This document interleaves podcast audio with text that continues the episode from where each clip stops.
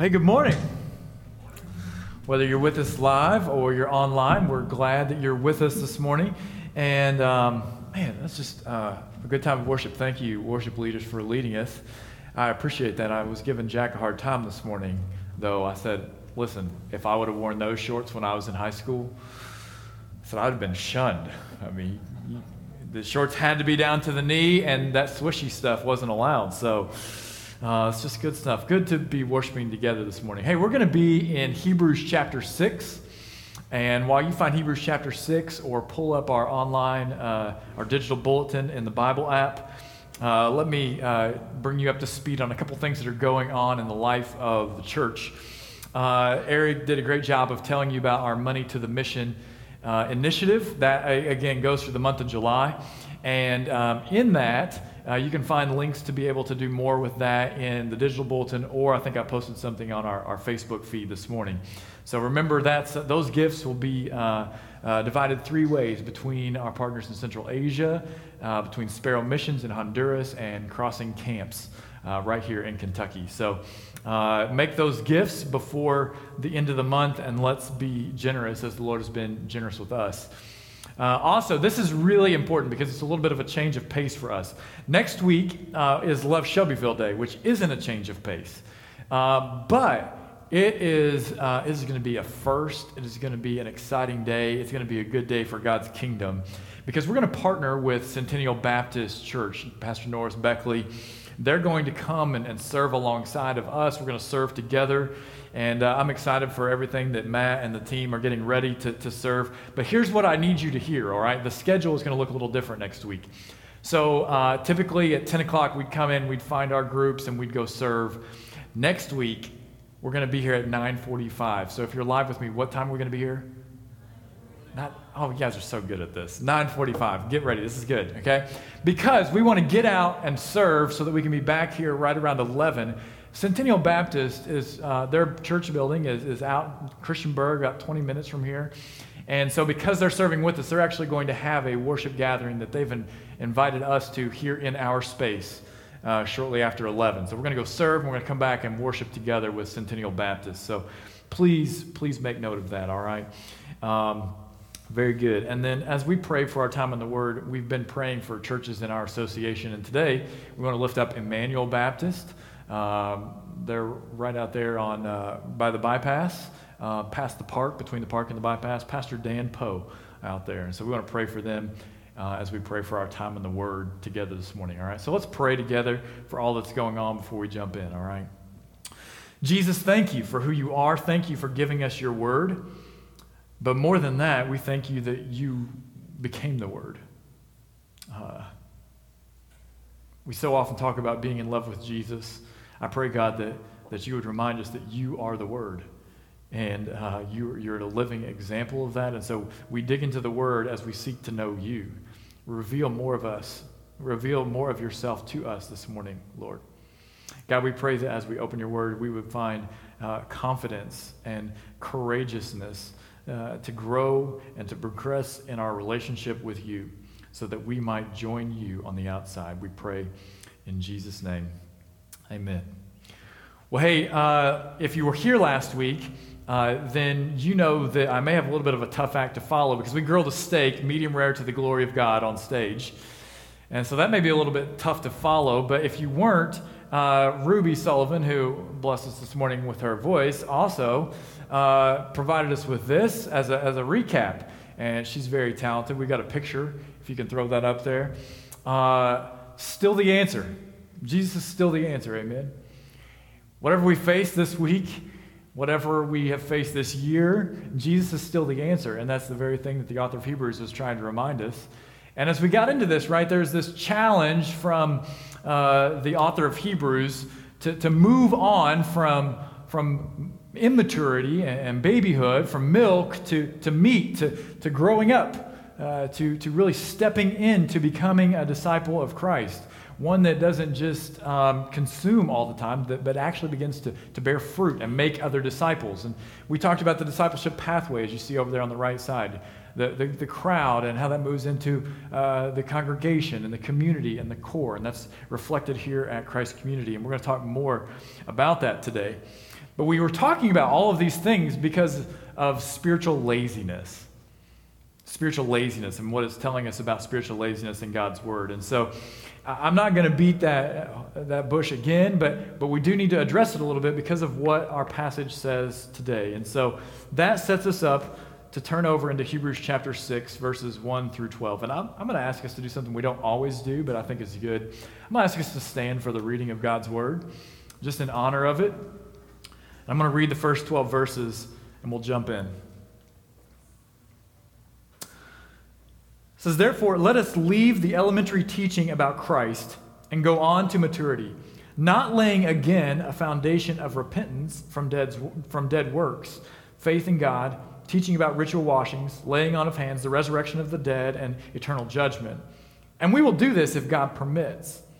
For it's impossible to renew to repentance those who were once enlightened who tasted the heavenly gift, who shared in the Holy Spirit, who tasted God's good word and the powers of the coming age, and who have fallen away. This is because to their own harm they are re crucifying the Son of God and holding him up to contempt. For the ground that drinks the rain that often falls on it and that produces vegetation useful to those for whom it is cultivated receives a blessing from God. But if it produces thorns and thistles, it is worthless and about to be cursed, and at the end will be burned. Even though we're speaking this way, dearly loved friends, in your case, we are confident of things that are better and that pertain to salvation. For God is not unjust.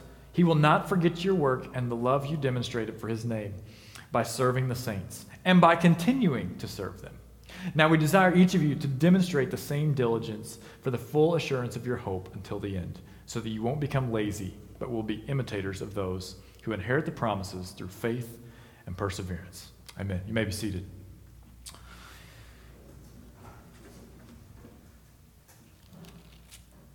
the author makes a conclusion. Therefore, let us leave the elementary teaching about Christ and go on to maturity. To leave one thing and go on to another. And yet, we remember from last week that our spiritual laziness often leaves us stuck in the middle. And so I want us to keep exploring this idea of, of being spiritually stuck and lazy. That, because that awareness, if we uh, hold on to this awareness of what might be some spiritual laziness, it will help us to, to go outside with Jesus more effectively, the very thing that we were called to do from the beginning of Christ Community Church. Uh, this morning, as I was reading back through uh, my notes, uh, uh an infomercial came to mind. You may remember the old rotisserie grills set it and forget it. Colin, do you have do you have a rotisserie grill, Colin? He doesn't have one. I thought he might. Set it and forget it. And you know, if you were around and you watched that infomercial, it said set it and forget it so many times and so obnoxiously that you couldn't help but say for the rest of the day, set it and forget it. And yet, if we had one of those rotisserie grills up here and we set it and forget it, we would not have a steak that was medium rare to the glory of God. Okay? I'm just saying you need Melissa Ballard grilling that steak. But it was so good. And, and so, this idea of set it and forget it, I think uh, in, many times it can kind of seep over into the way that we approach our relationship with Christ. And we're going to talk more about that. And we're going to talk more about how that can be really, really harmful. We do something, we make a decision, we get baptized, we, there's, a, there's a whole list of things that you could do, right? And it's like, oh, set it and forget it. I'm good. I did what I needed to do. I can go forward. Now, let's explore for a moment how that works in relationships. I am terrible. Listen, it, let me just back all the way up. It's a wonder that my wife is still with me, to the glory of God. I am terrible at being intentional about dating her. And that's not good. Like, and I, and I, don't say like it's just it's really hard for me. And and in our relationship, and guys, like learn from my mistakes. She's always the one that takes care of childcare, or if not, Sherry is like already two steps ahead of us. Like I just don't even think about these things. And to have a good date, like you got to get the childcare set up. You need the plans. You, you know, you got to have this all figured out. And I'm terrible at this. I'm really bad at this. So um, for Christmas this year, I thought I'm going to win Christmas. I'm going to set up a whole year of dates. I love planning. So I, I get out, you know, I'm, I'm, going through, I've picked out the restaurants, I've got destinations. Once a month, we've got this, you know, beautiful date. And, gift cards to match the things and all the things. And like I go through, and I'm a Google Calendar person, so all those dates are in my Google Calendar. And now all those dates in my Google Calendar come around and remind me that I'm really bad at following through on my plans. Couple months ago, Caitlin very graciously came to me and said, Do you remember what you got me for Christmas? yeah. Yeah, I do. When it comes to being married, being in a healthy relationship, you can't set it and forget it. The same is true with Christ. But for many of us, that's how we've learned, that's how we've begun to practice our faith. We attend church regularly and we think we're good. We get baptized and we think we're good. We pick out a Bible reading plan and we think we're good to go, only to not finish it, right? We help complete a project at church and we think we're good. We go on a mission trip, it's life changing. I've got to be good now. I've gone on mission trips. We help start a new ministry. We, we spend enough time, right? Maybe, maybe this is you. You spend enough time in and around the church and in groups, you're like, ah, I've got that. I've kind of wrapped my head around who Jesus is and what it means to be a good person. I'm good. Maybe for some of us, we even get to a point where it's like, well, I've, I've already led somebody else to the Lord. I've baptized somebody else. I, I've got to be good. Like, I got to be good. We can keep amping this up, right? There's no limit to that. We, we say yes to a call to ministry, or we say yes to being a part of a church planning team, or, or to being a church planner, and we say, well, I'm, I'm, we're good. Like, we're, we're good. Too many of us are counting on our past accomplishments to carry our relationship with Jesus into the future. That's the definition of spiritual laziness. Laziness rests on previous accomplishments and expects things to stay the same. But when we do this, instead of things staying the same, things get worse, right? It's like your lawn. If you just think, well, if I mow my yard at the beginning of the summer, or maybe if I pull the weeds out of my flower bed at the beginning of the summer, I'm, i should be good for the year. It's just not true. Things aren't going to stay the same, they're going to get worse.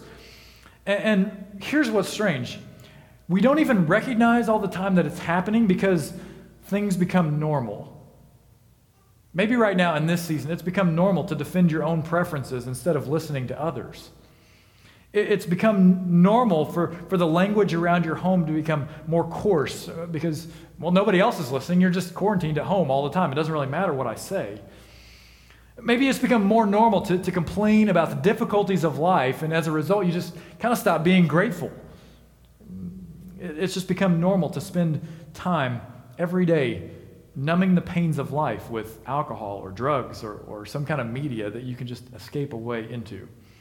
It just becomes normal to get through a day without ever talking to Jesus or being led by the Spirit to do anything. It just becomes normal. You can't set it and forget it. So I would ask you as we begin this morning to ask what weeds are growing in your spiritual life that you've gotten used to? The Spirit's going to have to help you with this one because it's probably become normal to you. It's probably become normal to you to, to just do whatever it is you're doing and, and think that you can set it and forget it. When we come to this reality, it's tempting to just think, I just need to start over. Like let's just let's just start over. But that's unrealistic, right? It's, it's very unrealistic.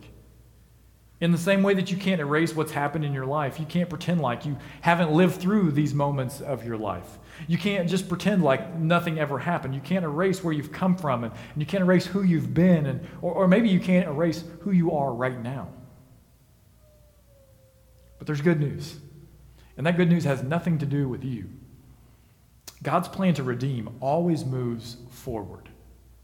God's plan to redeem always moves forward.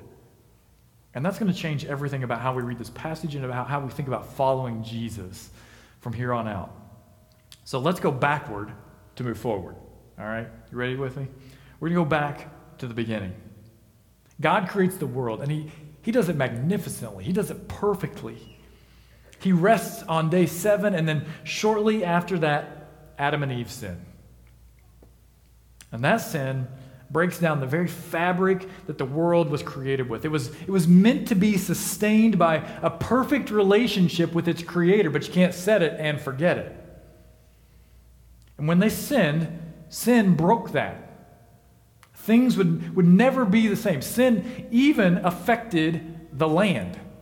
You know, so often we just think about sin and our own personal sin, but, but sin has this, this wide ranging effect that we don't often consider. And, and God talks about that. He spoke to that in Genesis chapter 3, verses 17 and 18. In that passage, he, he talks about uh, the sin that Adam committed, and then he says, The ground is cursed because of you. You will eat from it by means of painful labor all the days of your life. It will produce thorns and thistles for you, and you will eat the plants of the field. The reason that we, we pick weeds, the reason that we can't just do landscaping once, the reason that a gardener can't just plant something and then come back at the end of the process and have a nice uh, crop is because of sin. It's because of this, this broken thing that happened at the beginning. Now imagine if God's response to that sin was to just etch a sketch things. Bah! Nah, just start over. Take two. That was bad. Shake it up, pretend like it never happened. Chalk it up to a failure. But he couldn't do that because God never fails. So now we have this, this tension. If, if, God never fails and yet sin is here and it's broken things, like what are we going to do? It was impossible to, to start creation over. So he instituted a plan to redeem it, to buy it back for his intended purpose to keep moving forward to the ultimate goal of an eternity together. So here's the thing.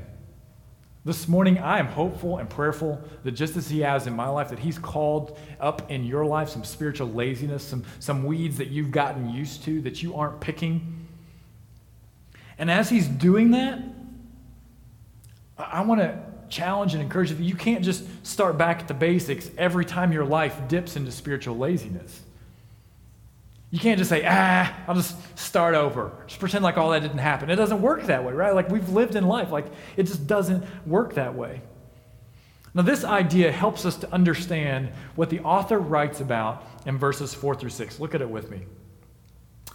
It says, For it is impossible to renew to repentance those who were once enlightened who tasted the heavenly gift, who shared in the Holy Spirit, who tasted God's good word and the powers of the coming age, and who have fallen away. This is because, to their own harm, they are re crucifying the Son of God and holding him up to contempt. And it's like, whoa! Not only are there some big words and big ideas, that's some really scary stuff at face value. It's impossible to renew to repentance those who have fallen away. It's like they're re crucifying the Son of God. What is he talking about? And the question comes up well, Blake, can I lose my salvation? Like, can my, my yard get weedy enough that God's just like, forget him? The short answer is no. But if the answer is no, how do we read this? What does this mean? Bible scholars have, have offered many options over time. I'm going to offer my preferred interpretation, and I would love to have a, a, deeper conversation with you about some of the others. But we know from, from multiple other passages that, that believers cannot lose their salvation. It would be as if God had failed, that God was not true to what he said he was doing. It just can't be. So, if that's true, what, what is this? For here, here, for it to be impossible to, to renew to repentance, carries the idea that, that once you have become a Christian, tasting and seeing that God is good, being guided by the Holy Spirit, trusting in the good news of the gospel as it describes in this passage, uh, to, to be in that split, once you're a Christian, to be impossible to renew to repentance is to apply that you, you can't go back and be saved again. Salvation happens once. It happens once, but, but you say, okay, Blake, if, if it says that, what does it mean to fall away? What, what is he talking about there? In similar fashion, because of all kinds of passages about our secure salvation in Christ, this can't mean that one can fall away from salvation. So, what are people falling away from? They're falling away from their commitment to live Christian lives, to live God's way. Last week, I made the comment that it's hard to do God's will if you don't live God's way. Many times we fall away from the commitment to live life God's way. And in doing this, Scripture says they are re crucifying the Son of God and holding him up to contempt. What? What? what? Remember, our audience, the, the audience of this book when it was originally written, is made up of former Jews who are thinking about returning to their Jewish faith. And so when they uh, came to Christ, they came to Christ as a result of saying, I believe that, that what happened to, to Christ in Jerusalem as he was you know, wrongly accused and taken to the cross, that was wrong. That was unjust. And so, what he's saying, the author is saying, is hey, if you're going to turn away from your Christian faith now and, and go back to Judaism, it's as if you're turning back and going back to the crowds who were chanting, Crucify him, crucify him. And in that way, you are, in a sense, re crucifying Christ. To fall away from their commitment is like re crucifying Jesus. Last week, I asked you to identify where you were in your journey of discipleship. Are, are you a part of the crowd? You're just kind of listening in to this Jesus stuff. You're trying to seek the truth. You, you think there's something to it, but you're not sure. You're, Eh, or maybe you're actually a part of the congregation. You're committed. You, you're committed to Christ and, and you want to learn what it looks like to be a part of his church but but you know you're still just learning your ways and it's, it's all about you still and or maybe you're you're stepping into community and and you've learned that it's really about serving one another and, and being disciplined and, and beginning to, to be a part of what he's called to be or maybe you're in the core but we ask you to think about those things and what today's passage does is it helps us to realize that no matter where you are, you have to keep moving forward because God's plan to redeem is always moving forward. Moving forward together with Jesus towards being in a, a, perfect and holy relationship with Him and His kingdom is essential.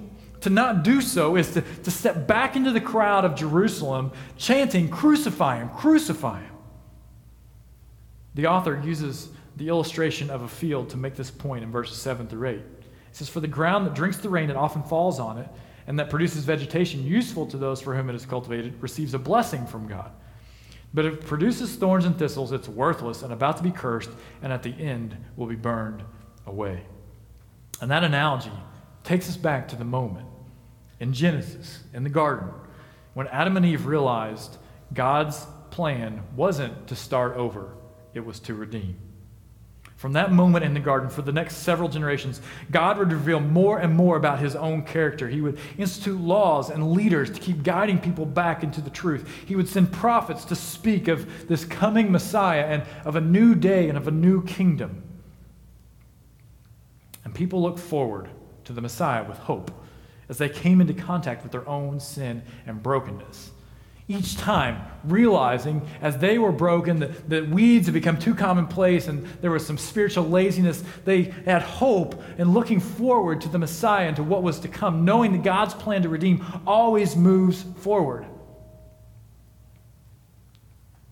I want to pose a hypothetical to you that just isn't true, but helps us to realize how good Jesus is to us. Because you see, Jesus didn't just say he loved us and then fail to keep his promise. He followed through and demonstrated God's love to us, making a way for us to be redeemed, not recreated, but to be redeemed. But imagine with me, after everything that was said in the Old Testament, after everything that was done that pointed to who Jesus was, imagine that Jesus hadn't come.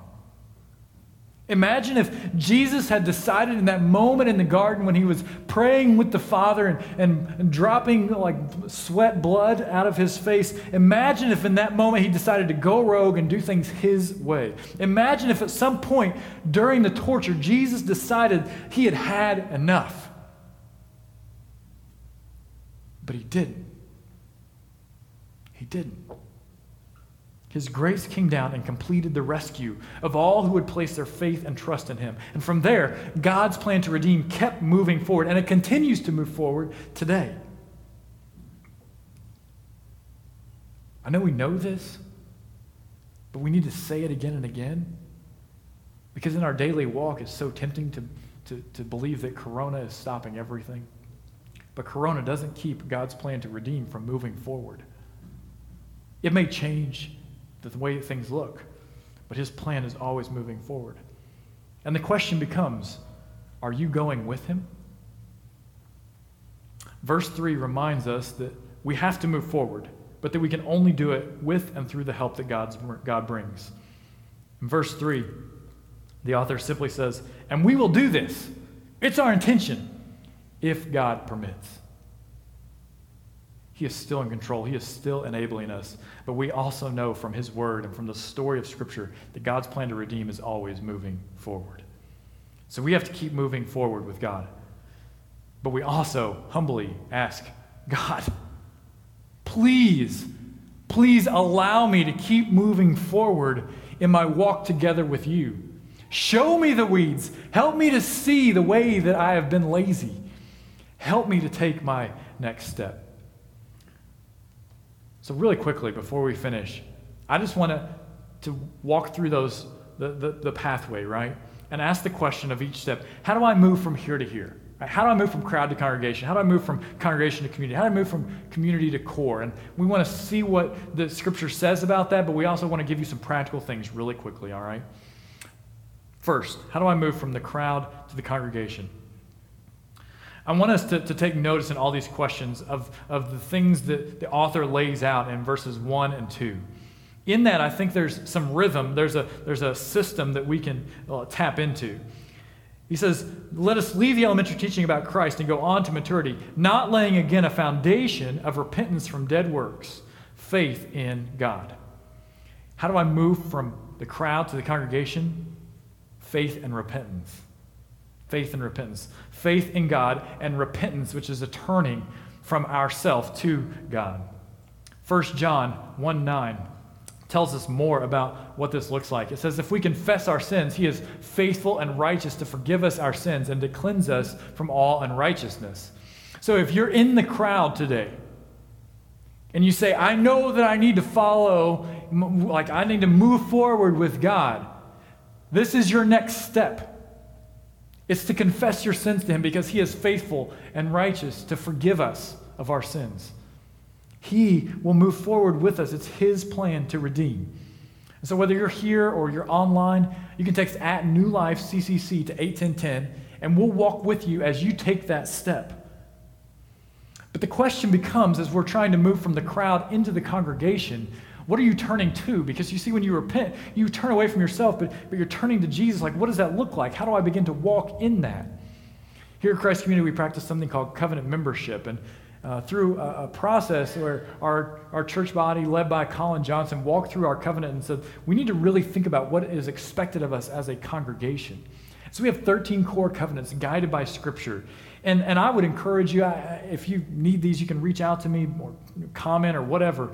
But those 13 core covenants are really helpful in helping us to think about how we begin to walk out of the crowd and into the congregation through faith and repentance. Okay, maybe I'm in the crowd and that's my step, but maybe I was in the congregation. I kind of like I'm here, I'm around, I'm committed, but but I really want to step more into the community. I want to be more a part. I, I want to, to belong and, and begin to join Jesus on mission. How do I move from congregation to community? Well, the author says you're not laying again a foundation of repentance from dead works or faith in God, uh, or teachings about ritual washings or laying on of hands. Well, the teaching about ritual washings, that is baptism. In this time, they had uh, many types of baptisms. And so he, when he's saying that teaching about ritual washings is like, hey, let's teach you about these and let's teach you about being baptized into Christ.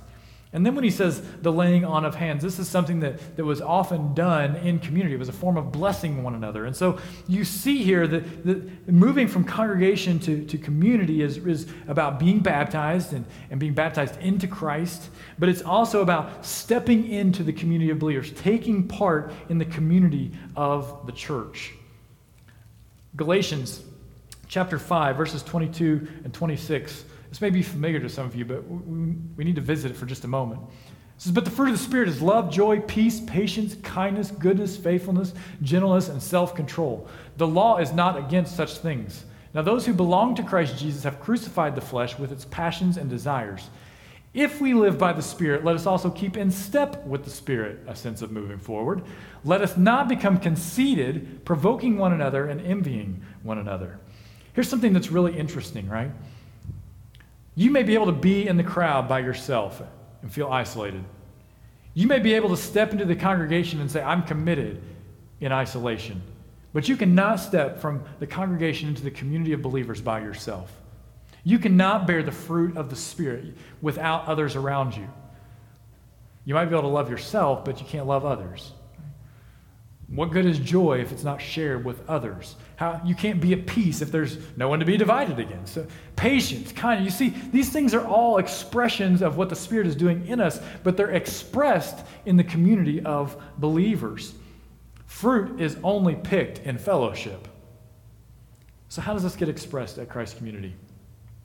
We do community groups, right? And I'll keep the pitch short. But you need to be in community. Sometimes not because you need it, but because that's the only way that you're going to grow in the fruits of the Spirit.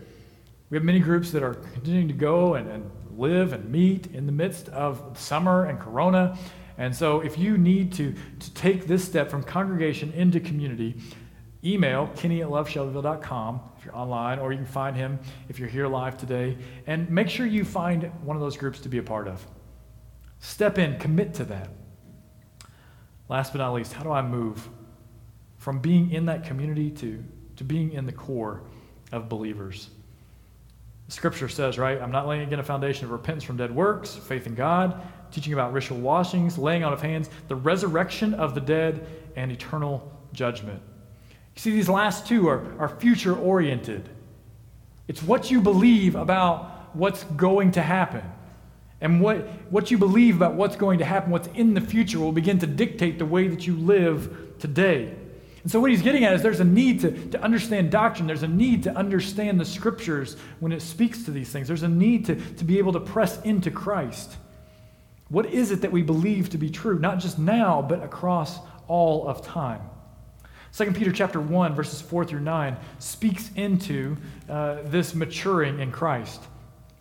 It says, By these he has given us very great and precious promises so that through them you may share in the divine nature, escaping the corruption that is in the world because of evil desire. For this very reason, make every effort to supplement your faith with goodness, goodness with knowledge, knowledge with self control, self control with endurance, and endurance with godliness, godliness with brotherly affection, and brotherly affection with love. For if you possess these qualities in increasing measure, if you keep moving forward, they will keep you from being useless or unfruitful in the knowledge of our Lord Jesus Christ. The person who lacks these things is blind and short sighted and has forgotten the cleansing from his past sins. You see, this move from the community to the core is all about trusting the promises of God. And trusting the promises of God will change the way that you live in your daily life. It, it moves you from just doing some topical Bible studies every now and then to letting God's word speak for itself as you learn to read it and navigate it. It moves you from simply thinking about how do I be a better disciple to how can I make disciples.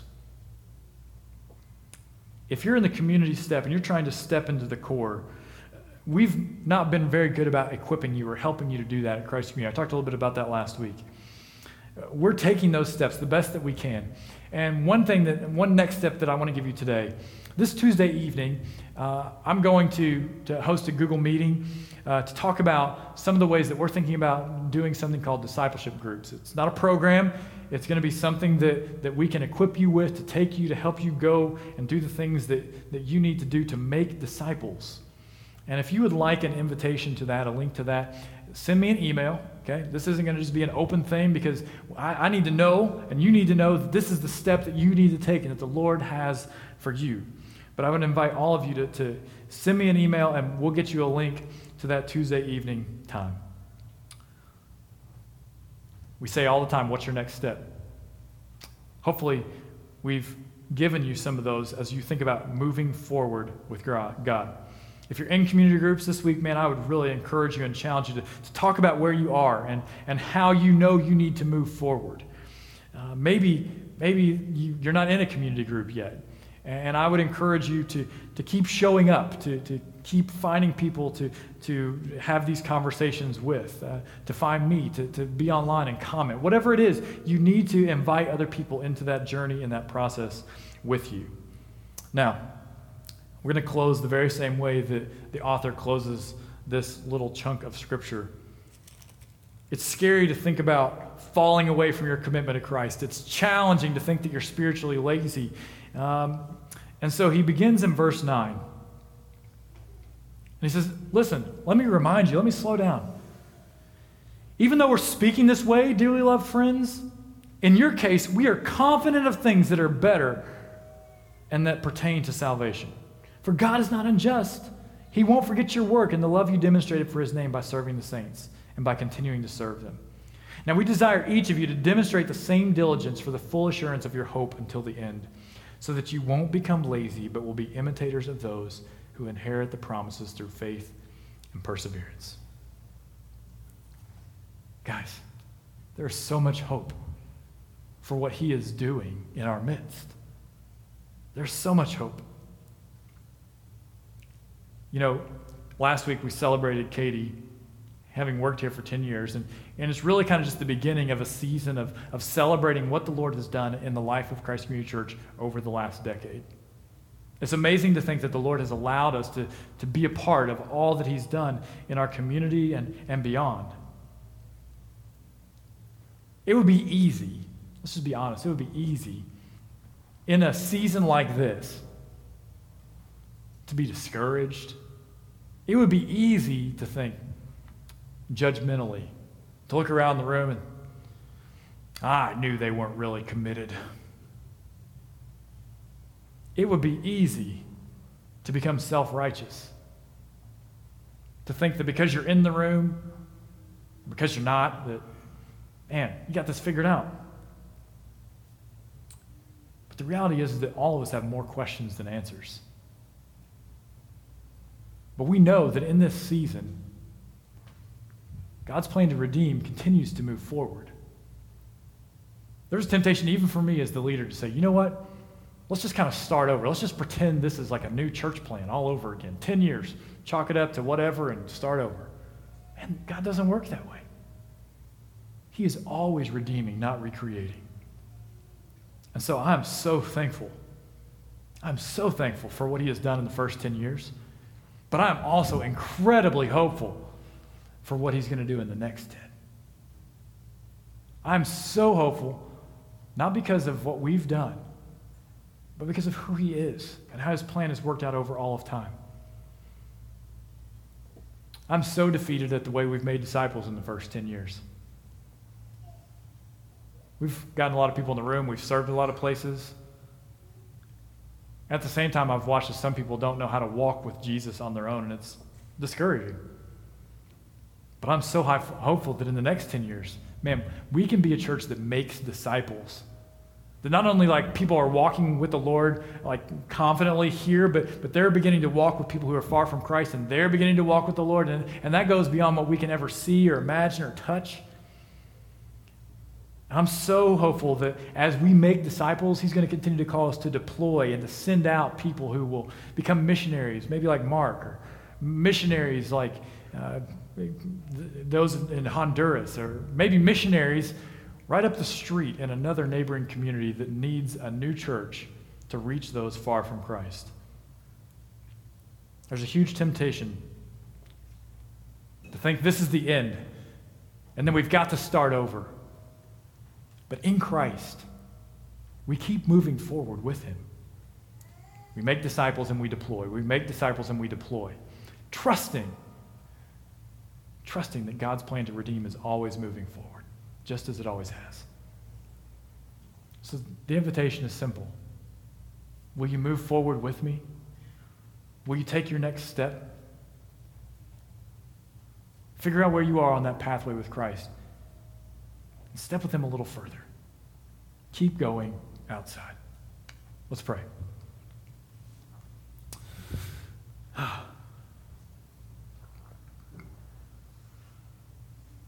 Jesus, we need you. We need you because left to our own devices, we just try to set it and forget it. We fall away from our commitment to you. And we are so grateful and so thankful that you are faithful, you are steadfast, you are there time and time again, catching us when we fall, calling our hearts back to you.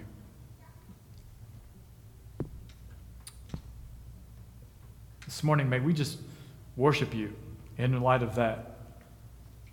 But may our worship become action. May we take our next step moving forward